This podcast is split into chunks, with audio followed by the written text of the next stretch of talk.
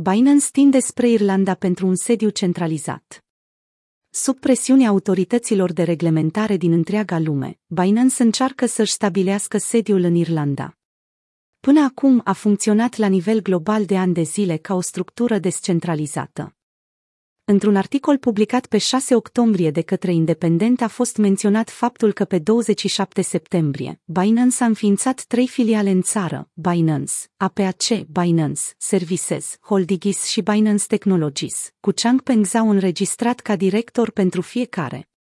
Într-un interviu cu Reuters publicat pe 7 octombrie, Zhao a declarat că Binance este în prezent în curs de stabilire a câtorva sedii în diferite părți ale lumii. Când a fost întrebat dacă Irlanda face parte din planurile exchange-ului pentru sediu oficial, el a răspuns, da, cu siguranță.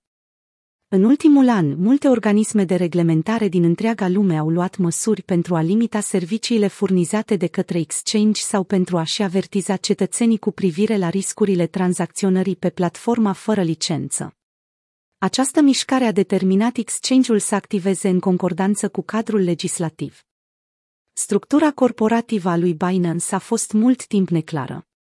Potrivit Reuters, exchange-ul este înregistrat în insulele Cayman. După ce a fost fondat în China în iulie 2017, Binance a învățat rapid cum să profite de arbitrajul de reglementare din diferite țări.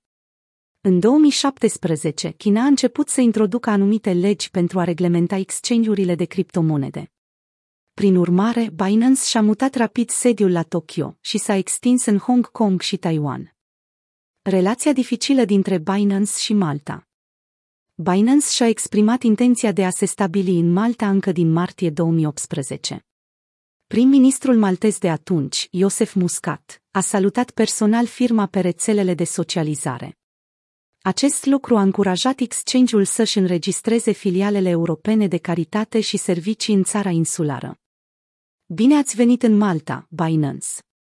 Ne propunem să fim pionierii mondiali în reglementarea afacerilor bazate pe blockchain și jurisdicția calității și alegerii pentru firmele fintech de clasă mondială.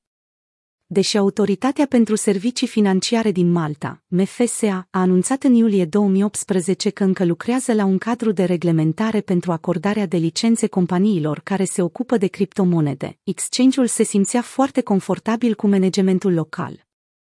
În februarie, MFS a anunțat că rapoartele locale care susțin că Binance este un exchange cu sediul în Malta erau false, afirmând că Binance nu este autorizată de MFSA să activeze în sectorul cripto și, prin urmare, nu este supusă supravegherii reglementare. În iulie acestui an, MFSA a emis un nou avertisment subliniind că Binance nu are licență pentru a opera în Malta.